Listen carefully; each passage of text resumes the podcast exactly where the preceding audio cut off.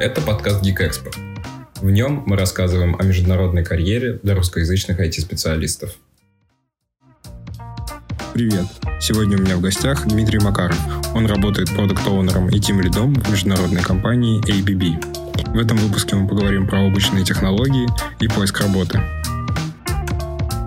Привет, Дима. Привет, Игорь. Чем занимаешься в компании, в которой работаешь, и вообще, что делает ABB? Компания очень крупная, очень международная. Крупная — это где-то 150 тысяч человек в 170 странах мира. Правда, мы сейчас, ну, мы как АББ продали Power Grids Hitachi, и нас станет чуточку поменьше, на пару десятков тысяч, но больше 100 тысяч человек точно. Бизнесов а, очень много. Компания богатая, ей уже 130 лет. Начала заниматься просто генераторами, сейчас а, робототехника, автоматизация, индустриальная автоматизация, распределение электроэнергии, облачные технологии, с которыми все сейчас это работает, аналитика всех индустриальных процессов. Конкретно я работаю в Digital AVB, это подразделение компании, которое отвечает за дигитализацию, продвигаем облачные технологии и строим платформу для всей компании, которую компания может использовать в своих продуктах для своих собственных клиентов. А цель платформы, ну, дело в том, что, опять же, за много-много лет а, в компании накопилось уже свой какой-то опыт, но он слишком сильно фрагментирован. Морские там технологии, которые, кстати, у нас здесь в Хельсинки тоже, все корабли подключены к облаку. Драйвс, которые делают приводы и моторы, у них тоже там телеметрия идет куда-то в какое-то свое облако, индустриальная автоматизация у них свое, а робототехника свое, и эти продукты друг с другом совершенно несовместимы, и каждый изобретает велосипед заново в каждом бизнесе. И вот наша цель — это создать одну единственную платформу и предоставить бизнесам компоненты, из которых они уже могут строить свои системы, не изобретая велосипед. Конкретно я занимаюсь Edge Computing. Это система, которую ты ставишь в сеть клиента, и она общается безопасно с облаком. То есть на краю on-premise системы можно туда запускать определенные workload из облака, например, запускать аналитику в облаке, запускать аналитику на Edge-системе, собирать телеметрию, делать какой-нибудь pre-processing и отправлять все это в облако. То есть, по сути дела, любая бизнес-логика а, может работать а, на этом устройстве, обычно это устройство. Главная фишка в том, что это безопасное подключение систем, существующих систем к облаку. В общем, много чем занимается АББ. 170 стран, это же очень много, мне кажется, это почти все страны мира. Есть ли у тебя опыт работы на несколько стран, и как вы это осуществляете, и какой у тебя позитивный или негативный опыт работы с удаленными командами? Вот я буквально вчера вернулся из Кракова. У нас там а, сидит а, довольно много людей, в основном весь инженеринг там, но работаем мы, конкретно мы в Digital, а мы работаем а, с а, Индией, с Китаем, Польшей, несколько команд в Польше, а, ну и с США, еще есть несколько команд в США. Ну, в основном, конечно, электронная почта я до сих пор получаю, там по, по 150 имейлов в день, но стараюсь все общение вести в Microsoft Teams, ну, это аналог Slack от Microsoft. Uh-huh. Ну, звонки, естественно, чаты. Ну, самое, самое больное в этом это часовые пояса, потому что иногда приходится разговаривать утром с Индией, потому что у них на 5,5 часов больше, вечером с, с Калифорнией, потому что у них там, насколько, на 11 часов меньше. И такой вот разброс в течение дня, и ты понимаешь, что просто работать 10-12 часов это не вариант совершенно, но нужно делать перерывы, но переключаться а, на нерабочий режим, а потом опять включаться в рабочий режим часов там в 7-8 вечера, это довольно непросто. Тогда расскажи, как вы устанавливаете устанавливаете связь, я имею в виду, как между людьми происходит connection. Ну да, ну по, по возможности я как бы стараюсь распределять. То есть сегодня я прихожу в офис рано и общаюсь с Индией, завтра я прихожу в офис э, поздно и общаюсь с, э, с Калифорнией. Постараюсь сделать так, чтобы в один день не было а, звонков, онлайн-встречи и с теми, и с другими. Но всей организации как бы приходится иногда общаться всем вместе, и в основном страдает Индия, конечно. Потому что обычно это вечер часового пояса в Финляндии, это 7 утра для Сан-Хосе, ну, а Индия сколько у них там? Часов 10, да, если у нас 5, у них на 5 больше. То есть ты, получается, иногда приходится работать с интервалами. То есть ты работаешь какое-то количество часов, чтобы поговорить с, с одной группой стран, потом с другой группой стран. Получается, ты тимлит с этими командами, или вы синхронизируетесь а, ну, по работе. Да, как бы я тимлит команды здесь в Хельсинки, у нас тут всего 10 человек сидит mm-hmm. из а, всей организации. В нашей конкретной организации в инжиниринге человек 150 разбросан по вот этим странам. Но я являюсь точкой контакта для своей команды. В основном общение на такие темы, как синхронизация наших бэклогов идет через меня. И поэтому мне приходится в основном общаться с тимлидами других команд, ну или продукт-оунерами, как зависит от того, идет ли вопрос о каких-то инженерных задачах, задачах или вопросов бэклога продукта. Ну, то есть поэтому ты совмещаешь две позиции тем лида и продукт оунера Ну да, как бы у нас, ну, у нас слишком тут мало, видимо, по, по мнению менеджмента. ну, например, в Польше у них а, отдельный продукт оунер отдельные тем лиды. Ну, у них и команд там несколько. А у нас как бы я по совместительству и то, и то. Расскажи, какой опыт тебе пригодился, какие сертификаты тебе помогли и какое образование ты получил для того, чтобы стать продукт оунером тем лидом в одном лице? Так получилось, скорее всего. само собой исторически сложилось, что я один из а, самых синер а, людей в команде, и я один из первых прошел а, ВББ из своей команды. И вокруг меня уже формировали команду, и потом я уже начал принимать а, непосредственное участие. Но про мое образование получил бакалавр в Финляндии, магистратуру в Швеции закончил, бакалавр а, обычный computer science, а магистратуру уже product development. Ну, так я периодически а, заканчивал онлайн-курсы. А, прошел сертификацию как а, Safe а, Product Owner, Product Manager, чтобы понять хотя бы процесс, как все устроено. Но у нас на словах мы, конечно, используем Safe. По факту это немного такой safe-образный процесс. Но понять, как должно все быть, было очень очень важно для меня, поэтому как бы, ну, сейф, а, сейф курсы, сейф сертификация, плюс uh, product management, uh, учился онлайн в Boston University, ну, чисто про digital leadership и digital product management, Закон, закончил две программы. То есть это был какой-то нано-дегри или как это называется? Ну да, это micromasters.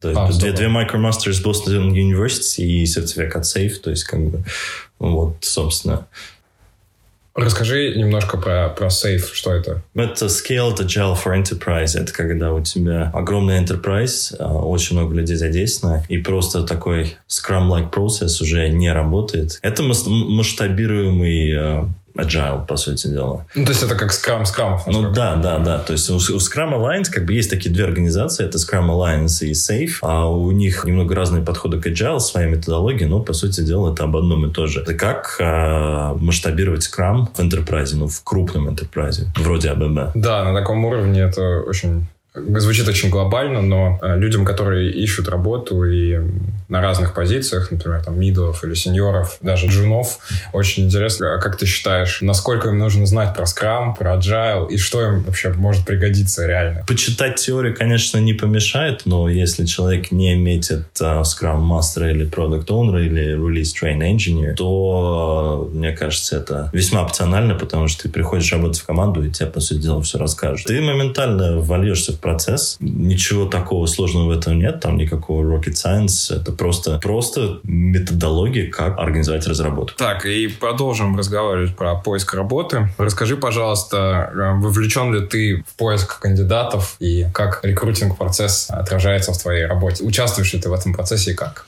Ну да, конечно, в этом процессе я участвую, но сейчас уже, когда у нас 10 человек а в команде уже нет. Но когда нас было 5 и нужно было нанять 5 еще, я как бы активно в этом участвовал, в том числе и в поиске. Участвовал в разных ивентах, а в рекрутинговых ивентах в том числе. А и для студентов, и не для студентов. И в HackerX я принимал участие, мы как-то спонсировали, ну, чтобы показать себя, на кандидатов посмотреть. Расскажи, кстати, про HackerX, для тех, кто не знает. Потому что я тебя однажды встретил в своей компании. А, ну это, кстати, очень, очень, очень хороший способ найти себе работу или сменить работу, потому что это как бы в формате спид-дейтинга, и ты встречаешь как представителей конкретной компании, которой ты можешь задать конкретные вопросы, если тебя что-то интересует, они могут тебе на них ответить. И в основном это не рекрутеры, это в основном сидят тем лиды, это в основном а, инженеры туда приходят, то есть я там с ребятами своей команды ходил, чтобы, ну, как показать, вот, ну, там пару человек из моей команды, вот мы с ними работаем, хотите работать с нами, типа, вот, давайте пообщаемся. То есть, насколько я помню, там даже чуть ли не колокол бьет, когда... А, да, там, там бьет колокол, надо засекаешь 3 минуты, и все поменялись. Ну, спиддейтинг только в плане рекрутинга. Много компаний сидят за столами, и как бы ты ходишь от стола к столу и э, общаешься там по 3 минуты с каждым, и как бы если появляется взаимный интерес, просто обмениваешься контактами и уже потом списываешься, организовываешь интервью. Ну и там пиво обычно и кормят бесплатно. Да, но это, но это самое лучшее. Ну это да, девелоперы приходят за пивом, и их там хедхантят. Ну, как бы все довольны. Я сам попал, по сути дела, не, ну, не напрямую, но косвенно через HackerX а, в ВББ. Я познакомился там а, с ребятами из Symbio, это такая консалтинговая компания. Они мне предложили интересный проект, я решил с ними пообщаться. Они хотели меня продать в ВББ.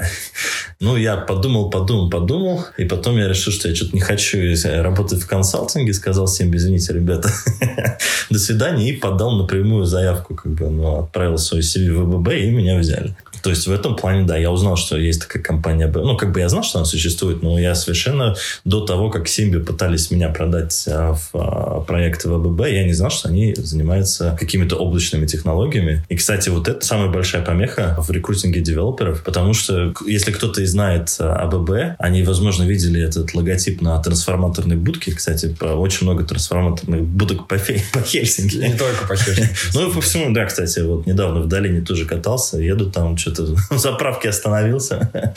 Смотрю, трансформаторная будка, логотип АББ. То есть, ну, это самый такой, наверное, массовый продукт, которым компания уже занимается там больше ста лет. Поэтому трансформаторы, электричество, все вот эти вот э, электрические системы. То есть, э, в головах студентах АББ это компания для electrical engineers. Computer science студенты, они даже не рассматривают э, АББ как компанию, где можно работать. Как бы я вот пытался внести свой вклад, участвуя в таких ивентах, то есть рассказывая, что мы в ВБ занимаемся довольно крутыми вещами, довольно интересными, довольно современными. И, кстати, одного чувака я там нашел в, э, на Talent IT Expo. Он э, начал интерном, сейчас влился в команду и отлично работает.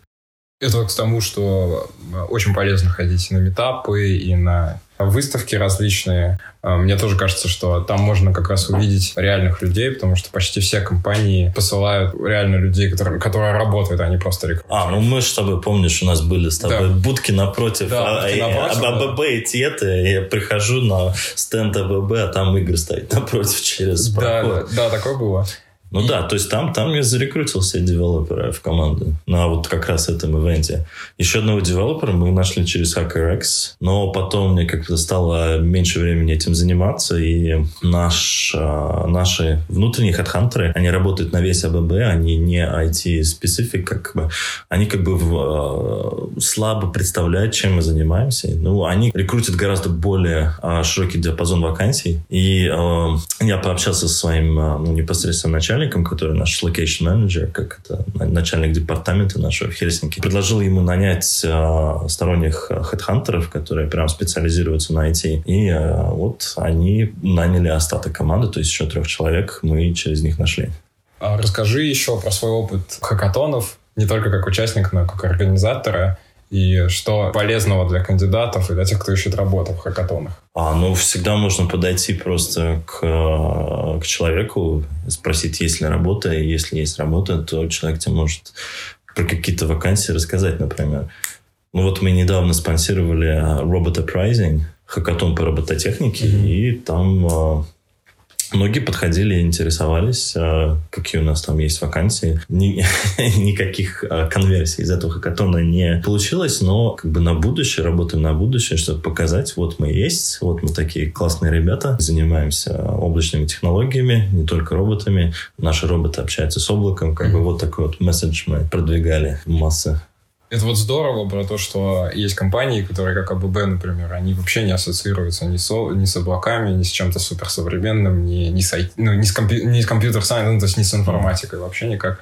И мне кажется, это очень здорово, когда есть такие люди, как Дима, которые участвуют тоже в employer брендинге и помогают кандидатам, будущим а, сотрудникам и так далее, вообще людям вокруг, кто заинтересован в поиске работы, показывают, что АББ — это еще и много чего нового интересного в сфере облаков, например. Еще хотел поговорить, эм, какие ошибки ты видел, которые совершают люди при подаче заявок, там, написании мотивационных писем и так далее. Есть ли какие-то истории по этой или мнения?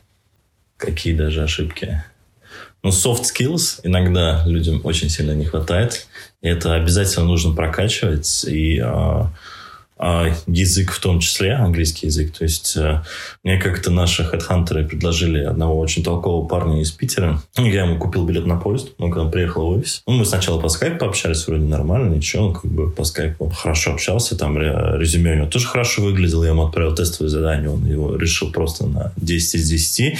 Я думаю, вот оно. Он приехал в офис к нам, ну, мы пошли в митинг-рум, и он просто, он замерз. И он просто стоит и ничего сказать не может. То есть у него паника. Ну, как потом он мне сказал тет-а-тет, когда мы уже после этого с ним пообщались на русском языке. Он сказал, что он стесняется своего английского, а у него как бы языковой барьер, он паникует и говорит на нем. То есть я очень хотел нанять этого парня, потому что он реально был очень толковый специалист, но мне пришлось сказать ему, извини, но не сейчас, по крайней мере, учи язык, как бы, учись общаться с людьми. То есть soft skills, а, способность взаимодействовать с командой и а, языковые скиллы, вот это вот самое-самое важное. То есть это а, насколько талантливым специалистом ты бы не был, но если ты просто замерзаешь на интервью и ничего сказать не можешь, то это будет fail, увы.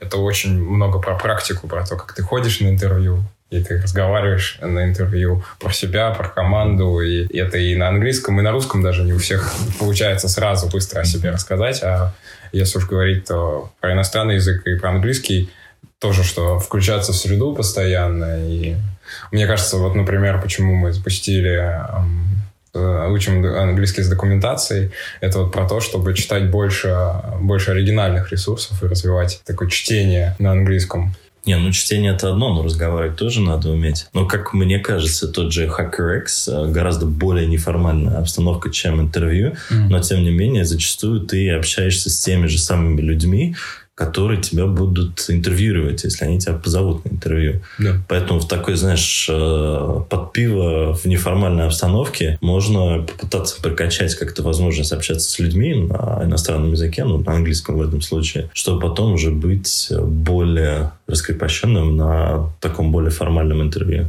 Да, это, кстати, очень классный совет о том, что... Мне кажется, вот как раз метапы могут тоже... Да, метапы, не, только, не только HackerX, не, не а только просто, HackerX, просто абсолютно метапы, любые метапы, каких здесь в Хельсинки довольно много, это вот отличный вариант пообщаться с людьми из э, твоей сферы. А всегда у них можно много чего интересного узнать, и через э, контакты с этими людьми можно найти работу. Это вот, кстати, если... Ну, это метапы, это хорошо для тех, кто здесь живет и находится постоянно, как мы, но, например, э, такие хакатоны некоторые, такие как Junction. Mm-hmm. Например, по Junction мы точно знаем, что Junction спонсирует приезд, то есть mm-hmm. они помогают с жильем и там всегда очень много представителей компаний, там как раз тоже такая довольно расслабленная обстановка, мне тоже кажется очень полезно, можно поговорить продуктивно. Ну да, крайне сильно рекомендую поучаствовать в Junction.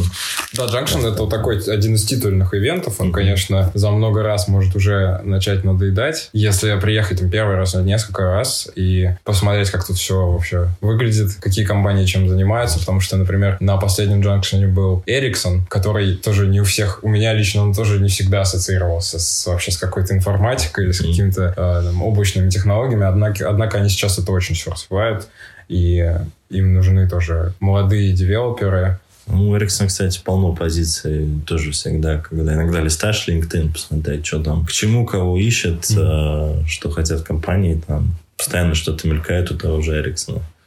Да, кстати, вот про то, где искать работу. А, LinkedIn. А, остальное это, ну, опять же, нетворкинг, а, как бы, это самое полезное. Ну, плюс LinkedIn. Самый лучший вариант. Там все вакансии, все компании публикуют.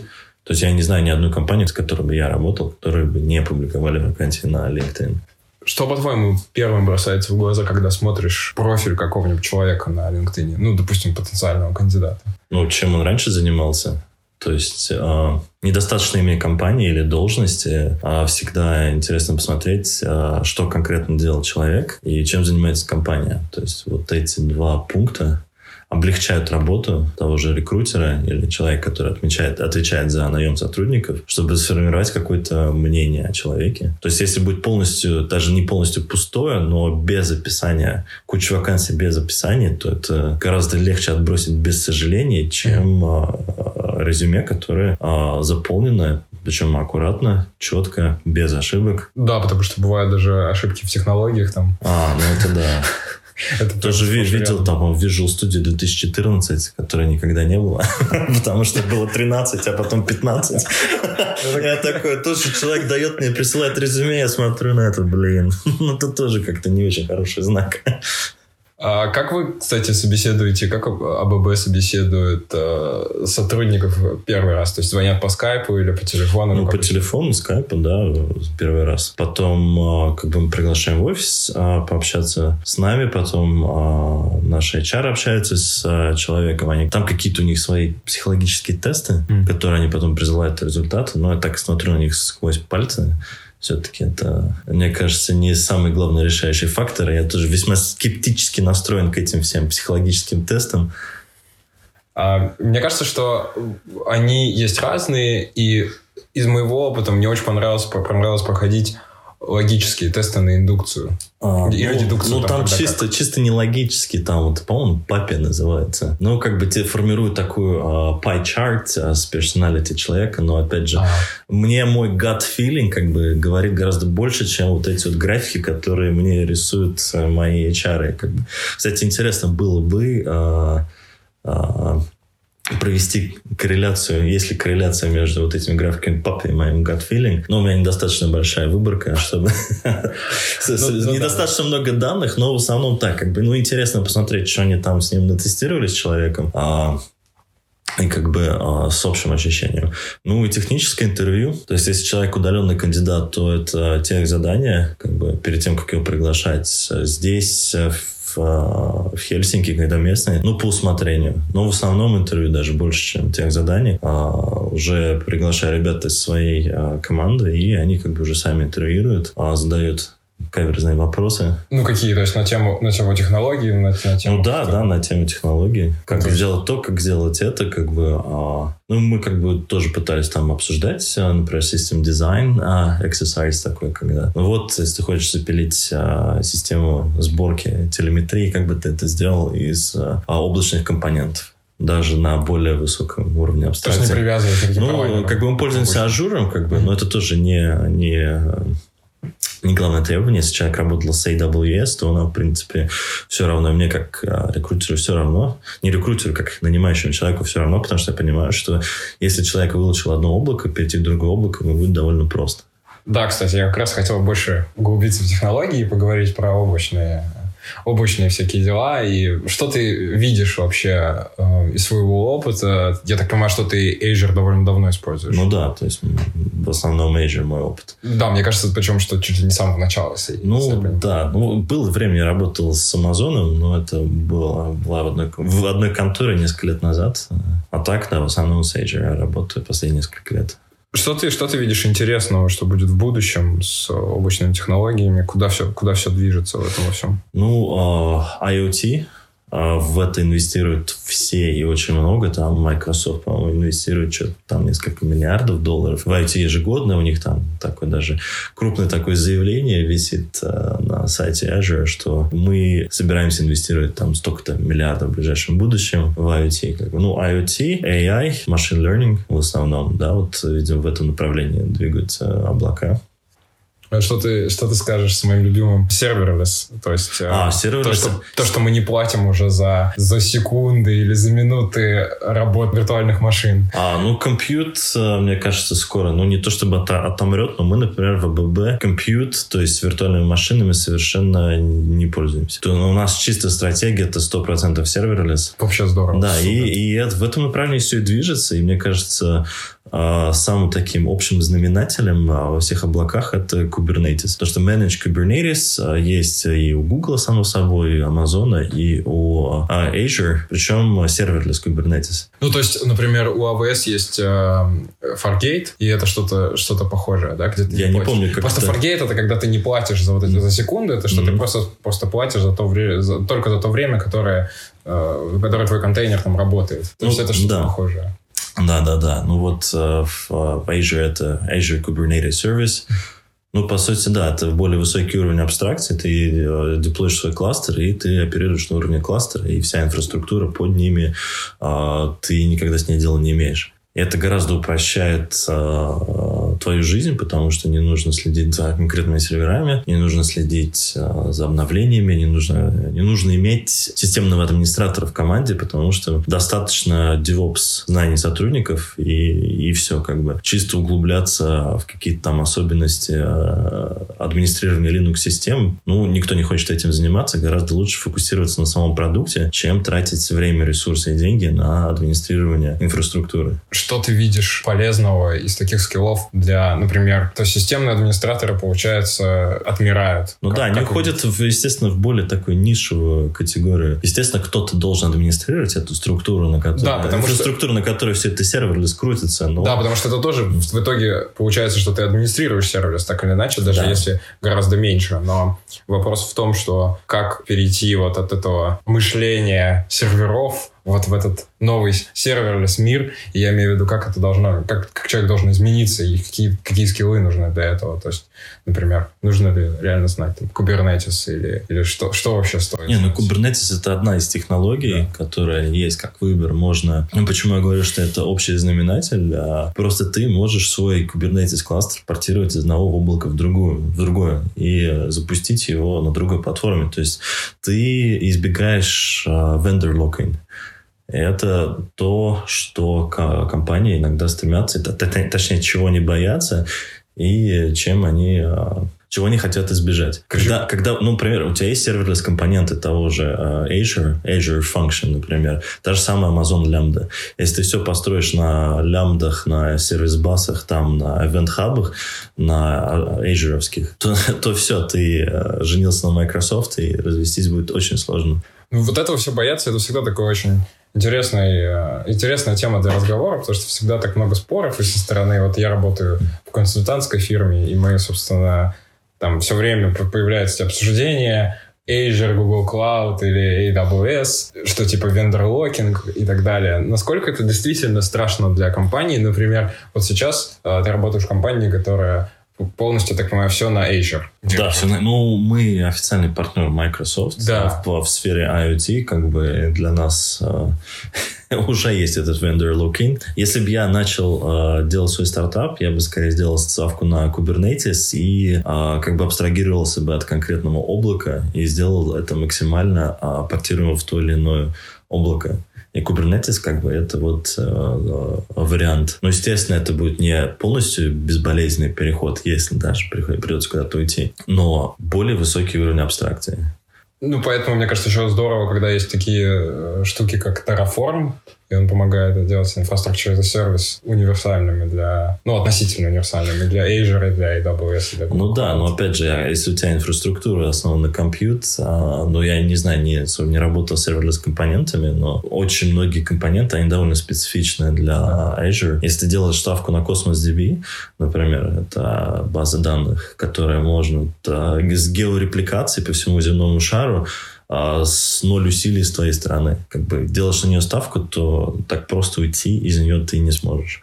Да, потому что у DynamoDB будут другие интерфейсы, другие вопросы. Ну да, то есть как бы это уже вопрос о том, готов ли ты пожертвовать а, удобством ради того, что ты как бы остаешься с этой компанией надолго. Но всегда, конечно, есть определенные а, trade-offs, которые нужно сделать. Взвешенно в определенной ситуации, в нашей ситуации, это а, вполне разумно делать все на компонентах, которые в облаке в Azure, потому что мы никуда не собираемся уходить никогда. Ну, да. может, никогда, никогда, не никогда, но в данном случае мы довольно тесно сотрудничаем с Microsoft, и поэтому, поэтому нас не так страшит vendor locking, потому что вот как бы у нас нет никаких планов куда-то от них уходить. Расскажи тогда, как ты думаешь, какие навыки будут полезны всем разработчикам в 2020 году, э, например, касательно облаков? DevOps скиллы, то есть уметь сделать свою CI-CD pipeline для своего а компонента, который ты пилишь сам или там с каким-то там коллегой, то как бы да, тоже я встречал такое, что приходят разработчики, они как бы CI-CD знакомы, но сами пайплайн сделать не могут. Как бы, а у нас в конторе были отдельные DevOps ребята, которые делали нам пайплайны. И, кстати, в некоторых командах даже у нас такая есть тенденция, что DevOps, ну, как бы не в нашей, но тоже больше там команды сидят ребята. У них есть отдельные, отдельные люди, которые занимаются чисто DevOps, но, но причем в этом DevOps почему-то Dev какой-то такой не, непонятный, что они в основном Ops. Они как раз деплоят все в облако, а девелоперы сидят отдельно. Но хотя называют они себя DevOps. Ну, там тоже у нас планируется реструктуризация в этом плане. Хотят расформировать команду DevOps и раскидать DevOps по командам и как бы продвигать DevOps э, идеологию внутри самих команд. Ну, то есть DevOps такой внутренний консультант по тому, как да, делать да, CI-CD, да, как, как развертывать в облаке. Да, а то, как я а, изначально формировал команду, это что все, все наши собственные operations а, делают девелоперы. Это такой true DevOps, когда ты и девелопер, и ты можешь запилить в облако деплоймент а, своего компонента. У нас не так много облачных компонентов, у нас, естественно, все больше на девайсах, которые мы а, запускаем, ну не мы уже, наши там клиенты запускают у себя в своих инфраструктурах, которые on-premise. Но тестировка, например, вся вот все, вся разработка, тестировка, а, это идет в облаке, и есть там целая инфраструктура облачная, которая тестирует нашу систему, и это сами разработчики делают как бы внутренние тулзы для внутреннего потребления. DevOps полностью делается самими разработчиками. То есть нету а, отдельного человека, Просто а, иначе появился бы такой bottleneck, что ты что-то запилил, еще кто-то что-то запилил, еще кто-то, и сидит один чувак, он должен тебе все это задеплоить для троих, как бы это не, не скейлится по сути дела. А каждый может э, посмотреть на те же пайплайны, которые у нас там крутятся, а внести нужные изменения относительно своего компонента. То есть, мне кажется, вот это вот самое важное, это быть как бы более универсальным и не чисто девелопером, а вот именно иметь представление о том, как системы в облаке развертываются. Будь то Kubernetes кластер или а, Terraform твои, а, которым ты пользуешься, либо что там еще, Ansible, например, мы в основном да. на Ansible с разработкой идем, а наша инфраструктура. То есть это вот а, большой жирный плюс, если приходит человек и говорит, я, я знаю Ansible, я работал там с пайплайнами, я в курсе, что такое CI-CD, а, Infrastructure as a Code, а, то это вот огромный плюс. Как ты считаешь, Э, облачные сертификаты AWS или Google Cloud или Azure, они помогают вообще при получения работы, то есть насколько это действительно смотрят э, компании, например, из своего опыта, например, насколько человек имеет там Developer Associate, там, какой-нибудь, то есть, либо Azure, я не знаю, как там Azure называется, например, Developer Associate в AWS. Ну да, да, ну это плюс, конечно, но не решающий фактор. У меня самого, честно говоря, нет сертификатов Azure. Я что-то все собираюсь, да собираюсь сдать экзамен, и я смотрю на контент, и мне кажется, я, в принципе, спокойно мог ради экзамена просто бы пойти и сдать, но руки не доходят, хотя было бы неплохо. Но, опять же, из моих разработчиков, может, э, где-то, может, тут третий есть сертификатов, а остальные просто не заморачиваются разницы. Но а, это, конечно, плюс. Так что я бы все равно в любом случае рекомендовал. Когда ты получаешь там 5 э, CV, и э, они примерно одинаковые, но у человека есть сертификат, то, то это, естественно, я обращу на это внимание в первую очередь. Да, но помимо сертификатов, мне кажется, еще здорово, что все, все ведущие облачные провайдеры, они еще дают возможность э, бесплатно поиспользовать их, их продукты. То есть mm. AWS там на год дает, Google Cloud там какое-то количество денег дает, Azure тоже, по-моему, какое-то mm-hmm. количество денег. Ну да, дает. тоже на год, и сколько там, 100 долларов в месяц они, да. по-моему, дают в течение года, можно пользоваться. То есть это довольно щедро для того, чтобы развернуть какие-то а, ну свои ну да, проекты за, и попробовать. Да, за год можно спокойно научиться работать с облаком, пройти все курсы, сдать сертификаты. И... Да, и, кстати, они сейчас еще, по-моему, такая тема, что они стараются делать эти, этих сертификаций не очень дорогие, кстати. Ну они... Ну да, они там по 100, 100 долларов за экзамен. Да, то есть они снижают да. стоимость их, и это такое хорошее подспорье реально. В... Ну, а если текущий работодатель готов проспонсировать, у нас вообще это все оплачивает компания. Да, ну, здорово. Как, как разработчик может подойти ко мне и сказать, хочу получить сертификат. Я говорю, окей, получаем, мы оплатим. Спасибо за этот отличный разговор. А, всем спасибо, всем пока. До новых встреч. Спасибо, что послушали наш подкаст. Если у вас есть вопросы ко мне или к Диме, а также комментарии, то в описании выпуска есть мои контакты. В этом году мы начали проект Geek Expert. Благодарим всех, кто следит за нашей активностью, а в следующем году мы обязательно вернемся к вам. Заходите на наш сайт geekexpert.com. Отличных вам праздников и новогодних каникул!